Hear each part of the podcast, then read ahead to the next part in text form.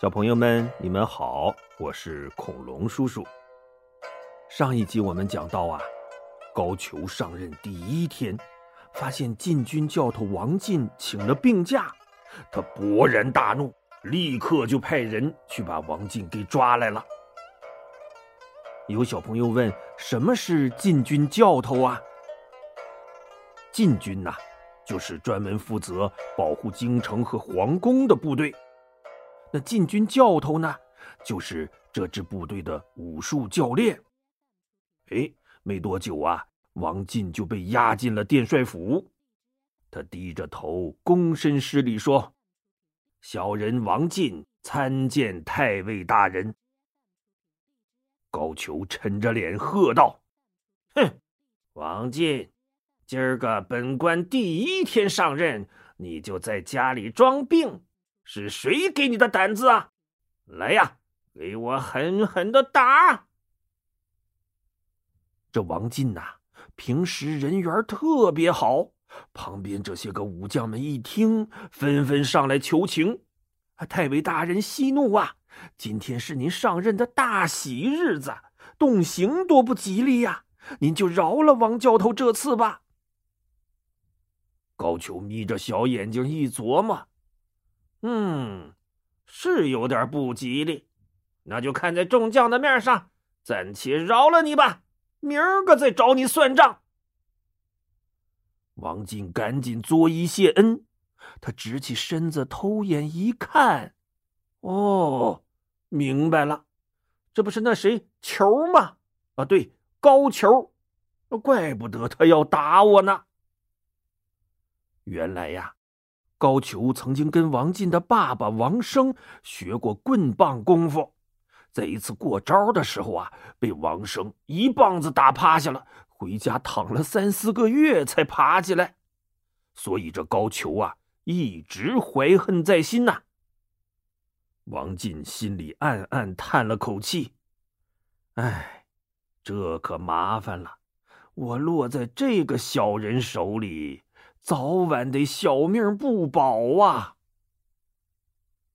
此时啊，王进的爸爸已经过世了，只剩下他和妈妈相依为命了。他闷闷不乐的回到家里，跟妈妈一说，老太太就劝他：“儿啊，三十六计，走为上策，要不咱们还是离开京城吧。”王进想了想，说：“妈，您说的对，可咱们能去哪儿呢？嗯，对了，延安府的老崇经略相公一直很欣赏我的本领，咱就去投奔他吧。儿子这身本事，也算有个用武之地呀。这老崇经略相公是谁呀？”他就是北宋时期著名的将军崇鄂，他率领的崇家军呐，一直是北宋抵御外族入侵的主力部队。哎，这王进还是挺有头脑的。高俅虽然官大，可想管崇家军，那是门儿都没有啊。主意一定，娘俩就赶紧收拾东西，备好一匹马。第二天一大早就从后门偷偷的溜出城，直奔延安府去了。高俅发现王进逃跑后，是勃然大怒啊！他立刻发下通缉令，要捉拿王进归案。话说这王进娘俩呀，儿子挑着担子，老娘骑着马，一路急匆匆的赶路，连着走了一个多月。这一天呐，眼看着天就黑下来了，他们还没找到客栈，这荒郊野岭的可怎么办呢？王进举目四望，哎，发现前边的树林后边啊，隐隐的透出些灯光。他赶紧挑着担，牵着马穿过树林，果然，不远处有一座大庄园。王进快步走上前，敲敲门。不一会儿啊，嗯，门打开了，走出来一个人，上下打量打量王进，问道：“你们有什么事儿啊？”王进放下挑担，施礼说：“这位大哥有礼了，我们娘俩赶路错过了客店，这前不着村后不着店的，想在您这儿借宿一晚，明儿个一大早我们就走。您看能不能行个方便呢？”庄客点点头：“哦，那我得去问问庄主太公，呃，只要他同意了，就没什么问题。”那麻烦您给通禀一下。那个人转身进去，没一会儿功夫就出来说：“太公同意了，你们进来吧。”哎，娘儿俩进了院子，王进放下挑担，又把马拴在一棵大柳树上，就来草堂上拜见庄主。一进门，就看见迎面走来一位六十多岁的老爷爷。这头发胡子都白花花的，戴着一顶遮尘暖帽，穿着一件宽大的布衫，腰里系着黑色的丝绦，脚上穿着熟皮的靴子，哎，模样很和蔼可亲。王进上前深施一礼，多谢老太公收留。老太公连忙扶起他说：“哎呦，别客气。”谁出个门还顶着房子走啊？你们也走累了吧？快坐下歇歇吧。哎，这位老爷爷非常淳朴热情，不仅请他娘俩吃了晚饭，布置好了睡觉的屋子，连马都安排人给喂饱了。娘俩舒舒服服的睡了一晚上。谁知第二天呐？王进的妈妈心疼病犯了。老太公一看，摆摆手说：“你们娘俩就别走了，先在我这儿住下。我让大夫来抓几副药，等你妈妈把病养好了再走吧。”哎呦，这真是遇到好心人了，把王进感动的是千恩万谢呀！哎。这么一住啊，五六天就过去了，他妈妈的病也好利索了。王进就收拾东西准备启程。这天一大早，他出了房间，想去马厩看看他的马。当他路过一片空地的时候啊，哎，看见一个十八九岁的小伙子正捂着一条棍子在那儿练功夫呢。呵，这小伙长得真精神。浓眉大眼大脸盘光着个膀子，前胸后背刺着一身的青龙纹身呐，手里那条棍子舞得上下翻飞，呜呜呜呜呜呜呜，像大风车一样虎虎生威呀。王进是个习武之人呐，他饶有兴致的看了半天，忍不住说道：“嗯，这棍法练得不错。”只是还有破绽，赢不了真正的好汉呐！呵呵呵呵呵呵那小伙子一听，腾的收住棍子，瞪着眼喝道：“你是什么人？敢笑话我的本事？俺可拜过七八个有名的师傅呢！你敢和我比试比试吗？”王进还没答话，老太公从身后赶了过来，大声叫道。不得无礼！王师傅是客人。小伙子不服气的说：“哼，他笑话俺的棒法不行。”老太公瞪了他一眼，对王进陪笑说：“王师傅，看样子您也会使枪吧？”王进拱了拱手：“呃，也算略懂一二吧。”敢问太公，这位小伙子是您什么人呐？哦，他是我儿子。哦，我正不知道该怎么报答您呢。既然是您的公子，那我就给他指点一下，您看怎么样啊？老太公一听可高兴了，哎呦，那感情好啊，儿子。快过来拜师傅！谁知那小伙子把嘴一撇，气哼哼地说：“老爸，你别听他吹牛。他要是赢得了我手里这条棒，我就拜他为师。”说着，他纵身一跃，跳到场子中间，呜呜呜呜呜，舞起一团棒花，摆开架势，挑衅地说：“来呀，来呀，怕的不算好汉。”王进只是站在那儿笑，却没动手。老太公说：“王师傅别见笑，这小子都是被我惯坏了，没见过世面。要不您就露两手，让他开开眼。”呵呵呵，我是怕冲撞了您儿子，面子上不太好看呐。哎，这您不用担心。要是真打断了手脚，也是他自作自受。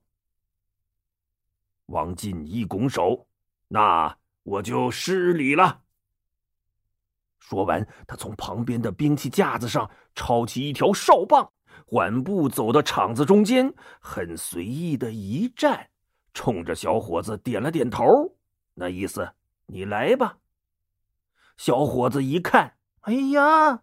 你拿小爷不当干粮，我就让你尝尝苦头！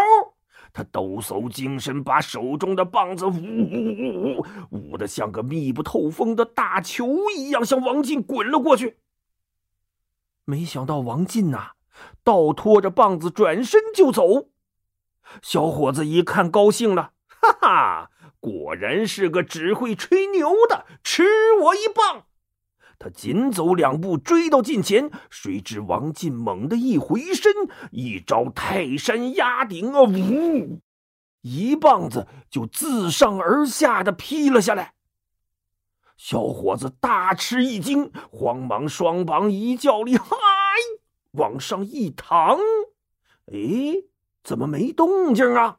再一看呐，王进的棒子劈到半空，突然一撤，嗖的一下向他怀里捅了过来，吓得他慌忙撤棒来挡。那哪还来得及呀？